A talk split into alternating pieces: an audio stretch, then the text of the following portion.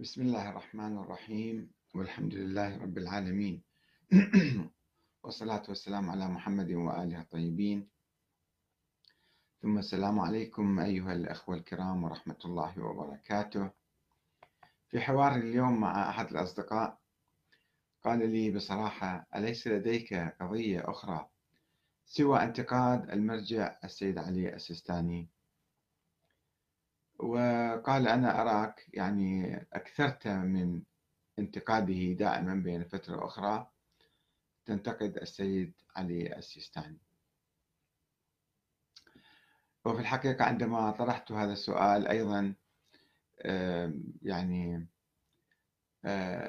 أيد هذا السؤال بعض الأخوة مثل الأخ عادل الحسن والشيخ أبو طيبة الحمداني. آه، كتب تعليقا بهذا آه، حول هذا الموضوع. قال الشخصنة تضر دوما وتضر آه، دوما بالذي يريد الدفاع عن قضية معينة أو فكر محدد.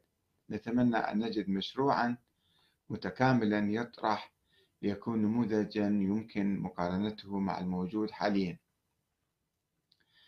في الحقيقة أنا أرى أنا ما عندي قضية شخصية ويا السيد السيستاني. لست مرجعا ولا مرشح للمرجعية ولا منافس له ولا عندي قضية شخصية ما أعرفه شخصيا حقيقة ولم ألتقي به يوما. إنما هو الآن آه، رأس النظام العراقي الحالي.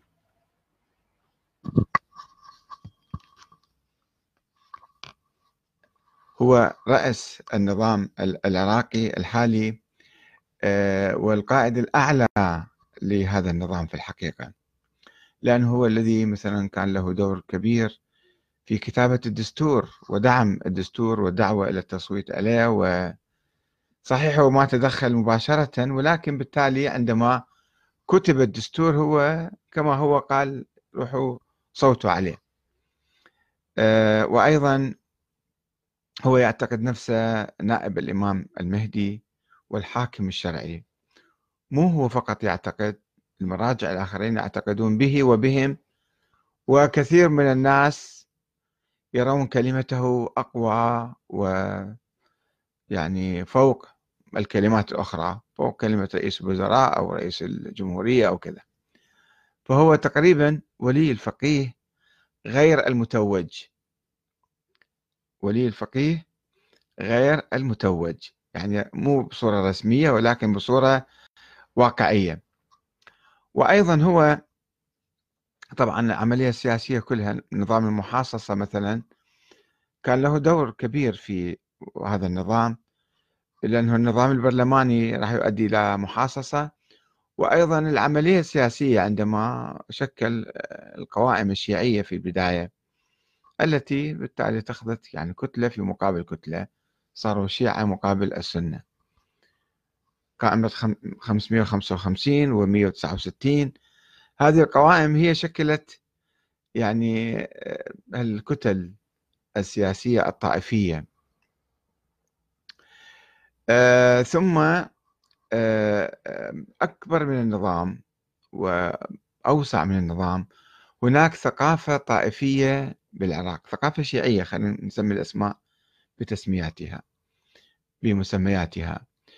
ثقافة الطائفية تقول أنه الحكم كان بيد السنة والآن صار الحكم بيد الشيعة وتغذى هذه الثقافة بأشياء كثيرة.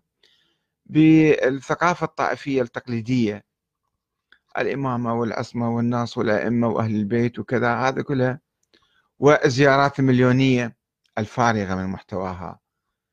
كطقس فقط وإظهار عضلات مو فقط إلى الإمام الحسين إلى الإمام الكاظم والجواد والإمام علي وعلي الهادي والحسن العسكري يومية يشوفون آه، مسيرات بالملايين كما يقولون. أقل شيء مليون مليونين ثلاثة وإلا تصل الأرقام إلى عشرة وخمسة عشر وعشرين مليون أحي... مليون أحيانا. وأيضا المقامات الوهمية اللي قاعد تكثر بالعراق المراقد الوهمية هذه أيضا مدعومة من المرجعية. مدعومة من يسمون شخص السيد علي السيستاني وإنما المؤسسات التابعة له الأوقاف الشيعية تابعة للمرجعية وهي ترعى هذه المقامات. وأيضا العتبات المقدسة اللي أصبحت شبه إمبراطوريات تقوم بكل الأعمال. وأيضا ترعى هذه المقامات الوهمية ولا سيما مقامات الإمام المهدي ما يسمى مقامات الإمام المهدي. تبنى هذه المقامات تصرف عليها أموال طائلة تجدد توسع. يوميا في حالة توسعة. يعني مقام الإمام المهدي في كربلاء. كان مسجد صغير على حافة النهر.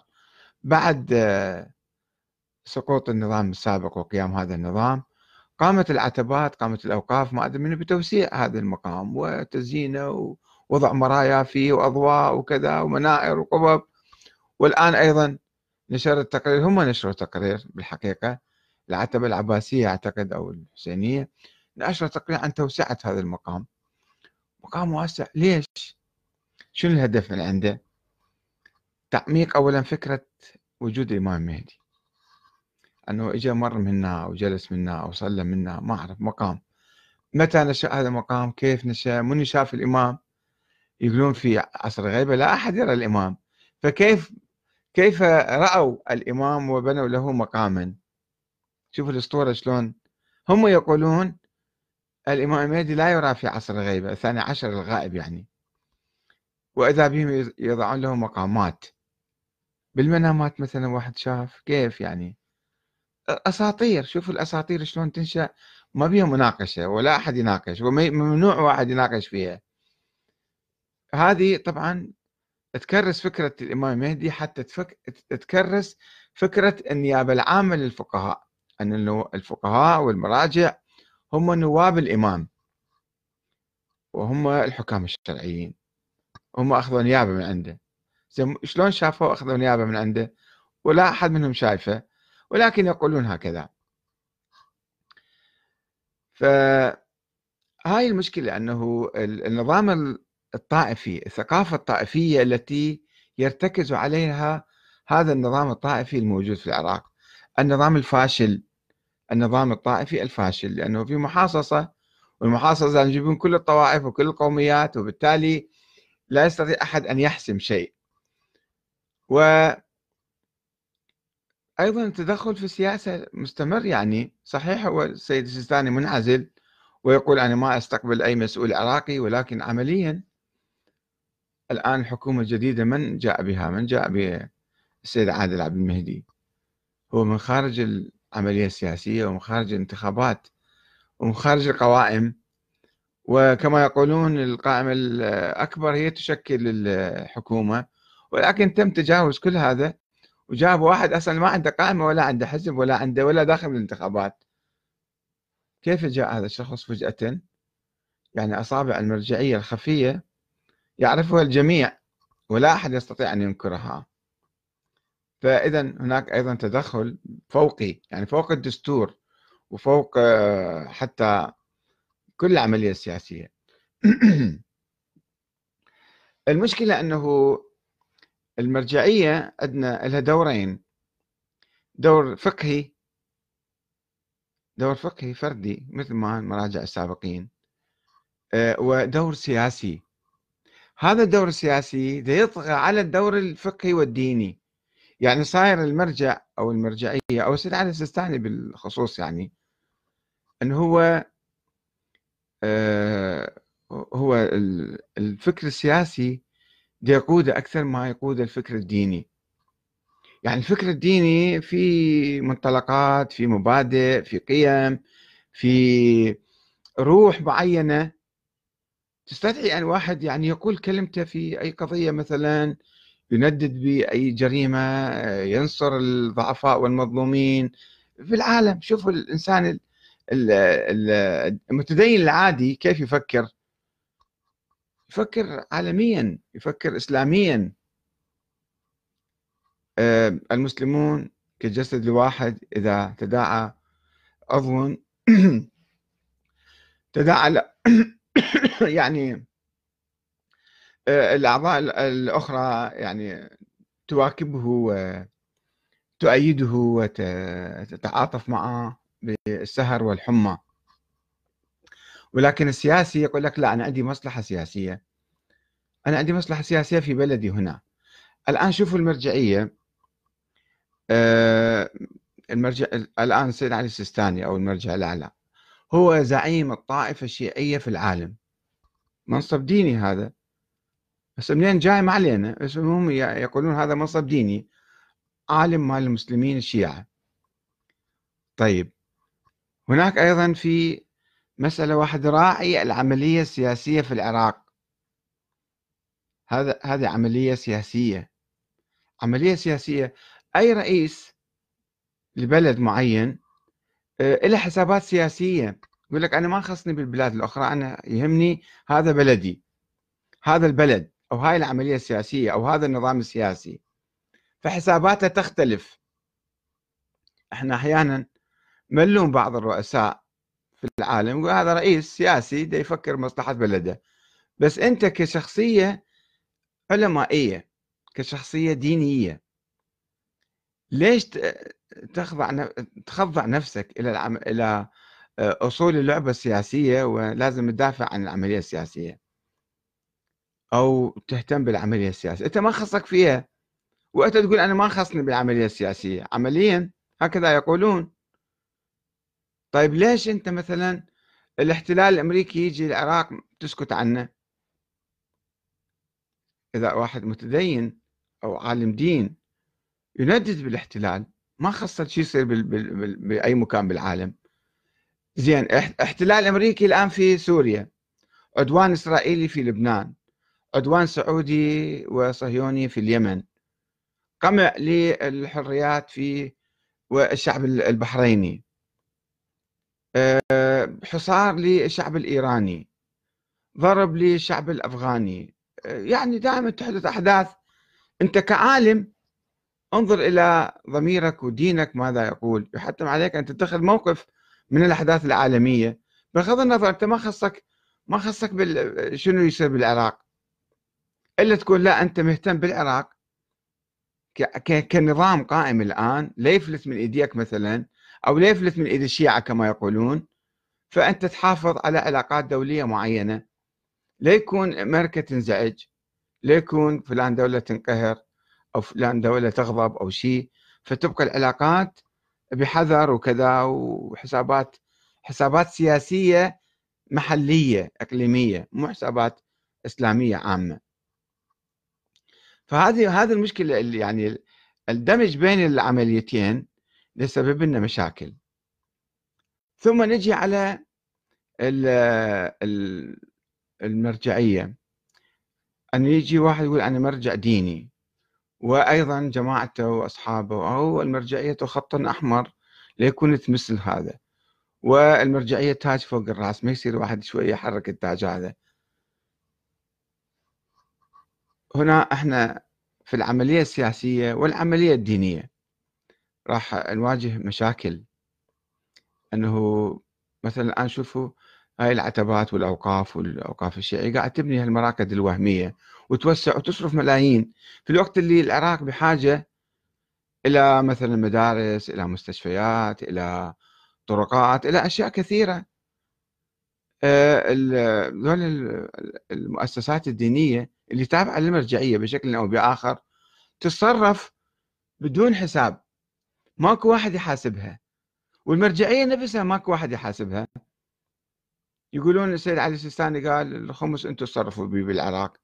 بس الخبز في العالم كله يجي له يدخل ويخرج وكذا ما حد ما يعرف كم دخل وكم خرج ومن وين جاء وأين ذهب وأين الباقي مثلا. يسوون مؤسسات نعم. قبل أسبوع فتحوا مستشفى في كربلاء. قبلها شهرين ثلاثة مستشفى في النجف مثلا وفلان منطقة وفلان منطقة. جيد هذا. ولكن كم كلفة هذه؟ وطبعا شبه تجارية هذه مؤسسات مو مو خيرية مطلقة.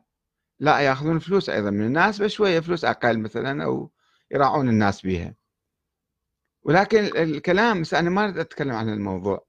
الكلام أنه المرجعية صايرة إمبراطورية. عندها ملايين أو مليارات من الفلوس. الناس يطالبون بالشفافية بالحساب. أين الصادر؟ أين الوارد؟ كم دخل؟ كم خرج؟ فهنا لا. مرجع قال كلام بعد ما يصير فوق المحاسبة وفوق النقد. كما قال أحد الشيوخ أعتقد قبل أيام أنه المرجعية فوق الشبهات. شنو فوق الشبهات؟ يعني هم بشر عاديين.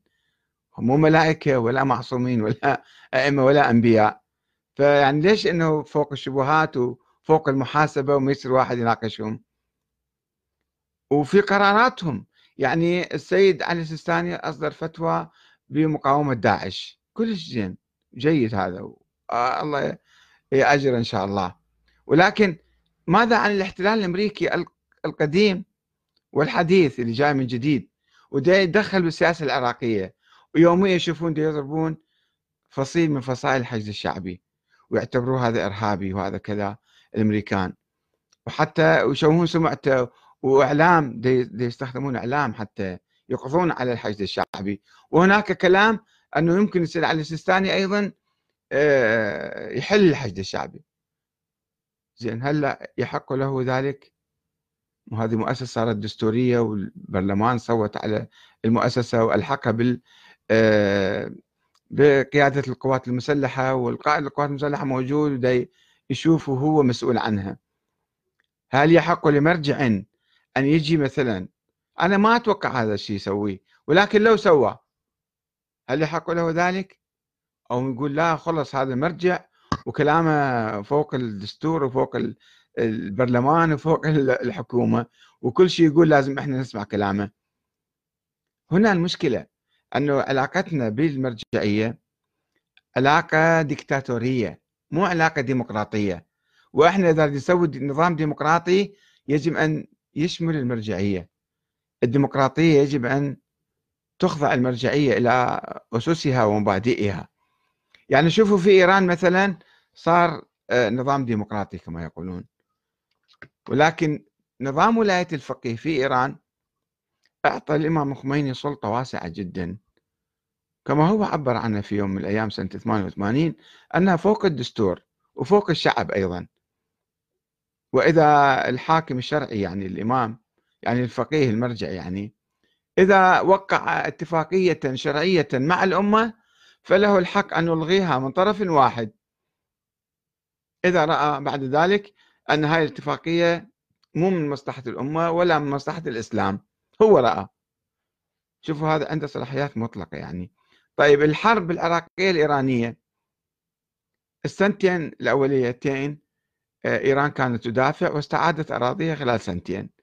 ثم بعد ناس كثير من الناس داخل إيران وخارجها طالبوا الإمام الخميني باعتبار القائد العام للقوات المسلحة بإيقاف الحرب هذه لأنها بدأت تنهك البلدين. الإمام قال لا حتى إسقاط صدام. واستمر ست سنوات أخرى إضافية إلى أن إيران تحطمت تماما ووقعت على الأرض. وقعت على أرض إيران. وذهب الشهداء مئات الألوف يعني. فهنالك اجوا المسؤولين الإيرانيين الشيخ رفسنجاني كان صاير نائب القائد العام للقوات المسلحة جاب كل المسؤولين قال ما اشرحوا للإمام أنه إحنا بعد ما فينا نقاوم ما فينا نستمر فقال لقد شربت آه، هذا كأس السم وأوقف الحرب. طيب كان السؤال لماذا لم يوقف الحرب قبل ست سنوات؟ كان من حق إيران أن تستعيد أراضيها لماذا طرح شعار حتى إسقاط صدام. ليش ما حد ما كان يقدر يعني يناقشه؟ أو يقول له لا مو صحيح هذا. البرلمان كان معطل المراجع كلهم علماء الدين الأحزاب قادة الأحزاب المسؤولين السياسيين في البلد ما حد كان يستطيع أن يرد كلام الإمام الخميني. أن نفس الشيء السيد السيستاني. باعتباره هو نائب الإمام باعتباره هو الحاكم الشرعي باعتباره هو المرجع الأعلى ولي الفقيه كذا. ما حد ما يقدر يقول له ليش أنت ساكت عن الاحتلال الأمريكي؟ لماذا سكت ولماذا تسكت الآن؟ شوفوا هذه العملية اللي صارت الآن في نيوزيلندا الهجوم على المسجد مسجدين في نيوزيلندا. هذه مو عمل فردي هذا. هذا آه، تيار الآن في العالم يتنامى. تيار عنصري أبيض ضد الإسلام والمسلمين مثل النازية يعني. تيار عنصري يقود ترامب. ويحتاج يعني حملة إسلامية آه، وإنسانية عالمية لمقاومة هذا التيار. ومكافحته وإجهاضه ويعني آه، منعه من التوسع. كل العالم تحرك الآن ضد هاي الظاهرة آه، الترامبية يسموها الظاهرة الترامبية العنصرية البيضاء المعادية للإسلام والمسلمين والهجرة. ترامب أول ما اجى هو رافع لواء محاربة الإسلام ومحاربة المسلمين في أمريكا ومنع الدول الإسلامية عدد من الدول أن يجون إلى أمريكا. هذه تحرض هذا التيار وشجعت هذا التيار على البروز والنشاط والتفاؤل والعمل وصار يرحبون وعندهم قنوات فضائية وعندهم آه، يعني نشاطات صارت ظاهرة عالمية. تستدعي مكافحة هذه الظاهرة. علماء المسلمين المراجع من أولى الناس أن يقفوا ضد هذه الظاهرة ويتكلموا ضدها ويقولوا هاي ظاهره مستنكرة ومو صحيحه لأنها تهدد الإسلام والمسلمين والسلام في العالم أساسا. بينما نشوف إحنا مرجعنا المعظم ساكت ما أصلا ما مهتم في القضية أو مو باله أو ما يعرفها ما أدري. لأنه يعني الدراسات الحوزة هي محدودة طبعا جدا محدودة. وما عندهم نظرة عامة استراتيجية لما يجري في في في العالم وشنو يصير الإمبريالية الصهيونية هاي الظاهرة النازية الظاهرة العنصرية. هذني اللي تهدد العالم وتهدد المسلمين ما متابعيها يمكن في الحوزة أو ما يعرفوها. ويقول لك أنا نائب الإمام. زين لو إجى الإمام المهدي الآن شو يسوي؟ مو يملأ الأرض قسطا وعدلا بعد أن ملئت ظلما وجورا مو هذا الظلم؟ هذا الظلم موجود على مستوى العالم. يجب أن يكافحه. فإذا نواب الإمام اللي يدعون النيابة العامة غيرهم يسلكون خط الإمام؟ يمشون في خط الإمام يرفعون راية الإمام. راية الإمام المهدي راية الإمام علي راية الإمام الحسين الثورة ضد الظالمين والمستبدين. هذا هو التشيع الحي. والإسلام الحي والضمير الإنساني الحي. مو نجي نبني مقابر ومقام الإمام المهدي نوسعه ذاك اليوم قبل شهر في الكوفة في في مسجد السهلة. هم فاتحين وكذا مسوي مقام الإمام المهدي في السهلة. واليوم في كربلاء وبكرة في الحلة والديوانية وما أدري بالبصرة. يوميا خمسين ألف مكان مسوي مواقع لتكريس الثقافة الطائفية الميتة. يا ريت الثقافة الطائفية الحية مثلا. أنت تسوي مثلا آه، آه، مقام الإمام المهدي و آه، تعرف الناس أن كل واحد من عندكم خلي يصير إمام مهدي.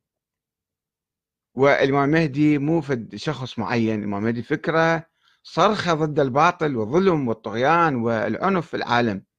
هذا هو الإمام المهدي الإمام المهدي الحقيقي مو الإمام المهدي الوهمي اللي ما موجود. فشوفوا الثقافة الميتة الطائفية تسوي أزمة طائفية في البلد تخلق آه، محاصصة وصراع طائفي لا يزال موجود بالعراق. لا يزال السنة يشعرون أنهم درجة ثانية في العراق. صحيح عندهم رئيس الجمهورية وعندهم رئيس البرلمان بس يقول لك السلطة الحقيقية بيد رئيس الوزراء وإحنا ما نتمكن واحد من عندنا يجي. مو الديمقراطية تفترض آه، آه، توفير الفرص المتساوية للجميع.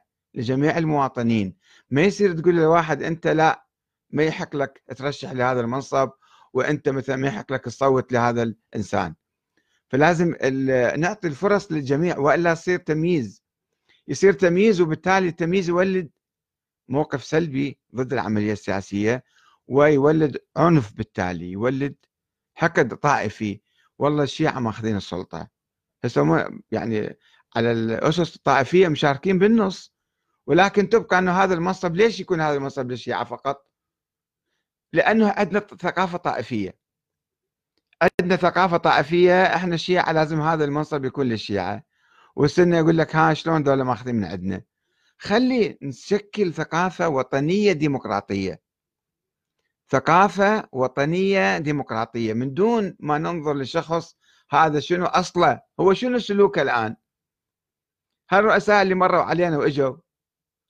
سلوكاتهم تختلف. يعني مو مو كلهم ملائكة ولا كلهم ماشيين على خط الإمام علي والإمام الحسين. يعني سياسيين عاديين أي سياسي عادي. ماكو فرق بين السني وبين الشيعي. بس لأنه عندنا عقلية طائفية وثقافة طائفية ولا يكون الحكم يروح من عندنا؟ لا هذا الطائفي السيء كما قال بعض الخطباء. أنه الطائفي الشيعي السيء أفضل من السني الجيد. هذا خطأ هذا حرام ما يجوز هذا. هذا ليش حاصل عندنا بالبلد؟ هذا هو أساس الأزمة الطائفية مالتنا اليوم وأساس الأزمة السياسية. أما إذا سوينا أحزاب وطنية ديمقراطية متساوية ما ننظر للشخص هذا شنو شنو هويته الطائفية؟ وعنده لحية ولا ما عنده لحية؟ ننظر أنه هذا سلوكه شنو؟ برنامجه شنو؟ ونحاسبه وننظر له ناس جيدين وطنيين في كل الطوائف موجودين. نختار الإنسان الجيد. ما نختار الإنسان اللي من طائفتنا هذا نجيبه ونرشحه ونحطه وكذا. ما هاي العقلية الطائفية منو مسويها منو بانيها من يدعمها؟ المرجعية. وعلى رأس المرجعية سيد علي السيستاني. لذلك أنا أنتقد سيد علي السيستاني. ما عندي عداء شخصي وياه. الله يشهد يعني ما عندي أي مصلحة وياه. لا أريد من عنده شيء ولا ماخذ هو من عندي شيء. إنما أقول هذا النظام العراقي نظام مو صحيح. نظام فاسد. نظام محاصصة طائفية.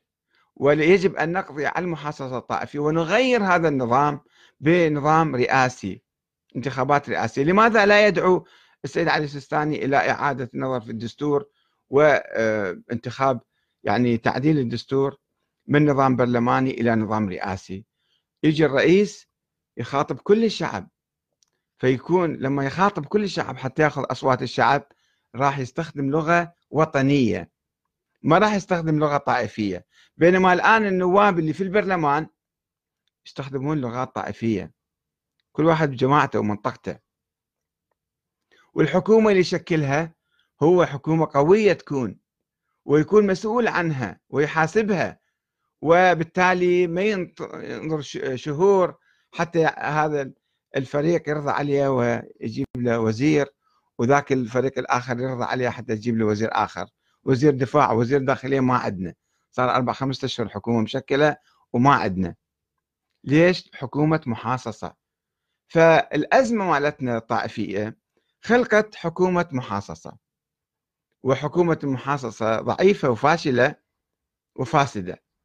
وأيضا في ظل الاحتلال الاحتلال يعود ويرجع ويتدخل في عمليتنا الانتخابية وفي تشكيل الحكومة وفي الضغط على مجلس النواب وتهديد مجلس آه، النواب. أن أنتم يجب أن تقبلوا بوجود القوات الأمريكية. وإذا ما تقبلون إحنا نشهر بكم. عندنا ملفات الفساد نفتحها عليكم. وعندنا كذا الإعلام نوجه ضدكم وأي فصيل يعارضنا أو يهددنا إحنا نسحقه ونهدده من الآن. الصراع موجود المعركة قائمة الآن. لم نخلص من الاحتلال الأمريكي ولكن المرجعية عايفتنا. ما تسند ظهر المقاومة الوطنية؟ ما تسند ظهر العراق في هذه المعركة؟ لماذا؟ لأن عندها حسابات سياسية. إحنا نريد مرجعية دينية حقيقة حقيقية. مرجعية شيعية حقيقية. شيعية يعني بأي معنى؟ مو بمعنى الطائفي معنى العدل معنى الديمقراطية معنى ثورة ضد الطغيان والاستبداد والاستعمار والصهيونية والإمبريالية العالمية اللي قاعد تهدد كل دول العالم. من فنزويلا إلى إيران. شوف إيش دا تسوي أمريكا. شلون قاعد تحاصر الشعوب. تحاصر الشعوب أي شعب مقاوم إلا تخضعه وتركعه وتبتزه وتحلبه وتأخذ كل ثرواته.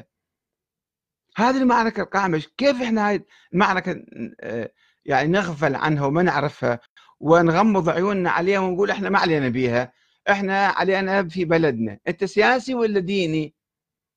رئيس الوزراء يمكن يفكر بمصالح سياسية ضيقة ويقول لك أنا ما علي بالعالم. بس أنت مو سياسي. انت مرجع ديني لازم تعبر عن الدين. تتعاطف مع المحرومين والمظلومين والمستضعفين والمضطهدين في العالم. تعبر عن موقف ديني. شفتوا هذا الطفل الصغير في أستراليا؟ ماذا عمل مع هذا النائب اللي أيد آه، العدوان على المسجدين؟ اجى ضرب بيضة. العالم كله أيده. قال له والله أحسنت بارك الله فيك. شجاع يعني اتخذ موقف آه، نابع من ضميره أنه أنا أرفض العنصرية البيضاء وهذا آه، الموقف المشين من ذاك من ذلك النائب. شاب صغير اجى اتخذ موقف وإحنا عندنا مثلا مراجع وناس يدعون تمثيل الدين وتمثيل مذهب أهل البيت وتمثيل ما أدري شنو تاليها ما يتخذون مواقف اللي تهم بلادهم. سواء إيران أو العراق أو لبنان أو سوريا أو فلسطين أو يمن أو أي بلد آخر. المفروض إذا مرجع حقيقي مرجع ديني لازم يتحرك من منطلقات الدين مو منطلقات السياسة. مو ينظر حسابات سياسية ضيقة مثل أي أمير ولا أي ملك ولا أي زعيم يفكر بمصلحة نظامه. يخافون النظام يروح من عندهم؟ ليش هو أنتم أخذتوا النظام من أمريكا؟ إذا اخذت النظام من أمريكا والسلطة من أمريكا أعطوه اياه خلي تروح. الشعب هو الذي سوف آه، يعني يخلق نظامه الجديد. على قاعدة الاستقلال الوطني مو على قاعدة الاحتلال ونقعد في حضن الاحتلال. لا يمكن أن نبني نظاما ديمقراطيا في حضن أمريكا في حضن الاحتلال. يجب أن نحقق استقلالنا اولا حتى نستطيع أن نبني نظاما ديمقراطيا سليما وشفافا وقويا. وإلا إذا إحنا قاعدين في حضن الاحتلال الأمريكي يصير لعبة بيده. وكل يوم يعني يجيب واحد يحط واحد ويلعب بين اللعب. فخلينا نعرف أنه آه هذا البعد مهم جدا.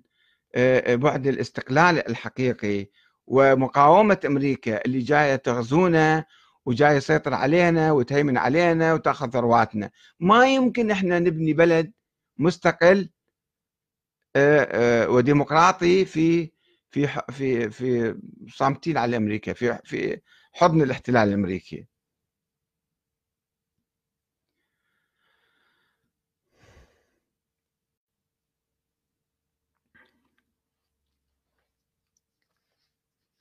الأخ عادل عبد الله يقول الحكم في العراق ليس طائفي وأكثر ديمقراطية من أي دولة شرق أوسطية وغربية أخرى. وفي الدستور نعم مو مو طائفي ولكن عمليا هالمحاصصة شنو هي؟ مو طائفية؟ محاصصة طائفية. آه، محمد آه، حمادي يقول لعلهم ينظرون إلى مصلحتهم في بقاء حكم شيعي طائفي. يعني ما أعرف شنو المصلحة حقيقة. عادل عبد الله يقول المرجعية السبب في بقاء العراق موحدا ولا يتخذون في السي... يتدخلون في السياسة الداخلية لأن هذا شأن رجال السياسة هذا رأيك يا أخي العزيز ولكني أرى أنه هم هم المرجعية هي القيادة العليا في العراق التي هي تدير السياسة العامة كلها بيديها الأخ آه، عادل عبد الله يقول يا أخي أستاذ أحمد اترك تشكيك الناس في علمائهم وإضعافهم وأنت أدرى لولا العلماء لما بقي الشيعة أقوياء. شوفوا يعني هاي النغمة الطائفية لما بقي الشيعة أقوياء. زين البلد كله صار ضعيف. العلماء اللي عندنا حاليا البلد ضعيف في ظل الاحتلال وفي حضن الاحتلال وبالتالي لا يستطيع أن يتخذ أشياء كثيرة وقاعد مكانه وكذا لأنه لأنه الشيعة أقوياء. إحنا ما نريد الشيعة أقوياء نريد الشعب العراقي يكون قوي. كل الشعب العراقي قوي. ليش نفكر بهاي النقطة بهالطريقة يعني؟ أنه الشيعة والسنة وليكن السنة يأخذون الحكم من الأدنى. مو هاي هي هاي المشكلة اللي بالعقلية الطائفية عند بعض المشايخ عند بعض العلماء وما يسمى بالمراجع.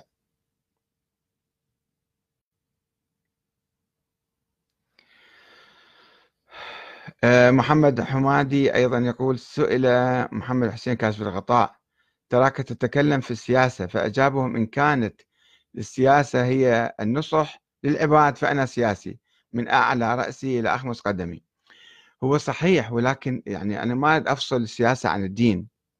يعني ولكن عندنا في شيء اسمه مرجعية دينية. إحنا بالإسلام ما عندنا مرجعية دينية ولا بالتشيع عندنا شيء اسمه مرجعية دينية. النبي محمد صلى الله عليه وسلم آه، ختمت الرسالة به وما عين خليفة من بعده. إجوا الشيعة قالوا الإمامية قالوا لا عندنا أئمة 12 واحد. زين الأئمة 12 هم راحوا. ما عينوا واحد وكيل عنهم ولا نائب عنهم ولا قائد مكانهم قائم مقام الأئمة. ما عندنا هيك شيء وما ولا الإمام المهدي اللي اللي يفترض وجوده معين واحد نائب عنه. فإذا ما عندنا بالإسلام شيء اسمه مرجع ديني. ومرجع الديني يتكلم كأنه زعيم طائفة أو زعيم أمة. عندنا السياسة عندما تمشي وتطبق العدل هذا طبقت الدين. طبق المساواة تنصف الفقراء تنصف المظلومين تنصف المحرومين آه، يعني توزع الثروة بشكل عادل. هذا هو الدين. الدين شنو هو يعني؟ في مسائل فردية واحد يصلي ويصوم كل واحد ببيته. آه، بس المسائل العامة اللي السياسة أن تلتزم بالخط الديني يعني تلتزم بالعدل تلتزم بالحق. هذه وين؟ ما موجودة هذه.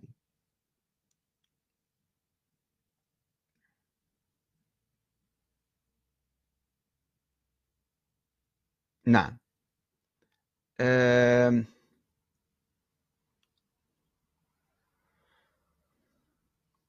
يعني تعليقات أخرى بعد الوقت يمكن طولنا عليكم شوية.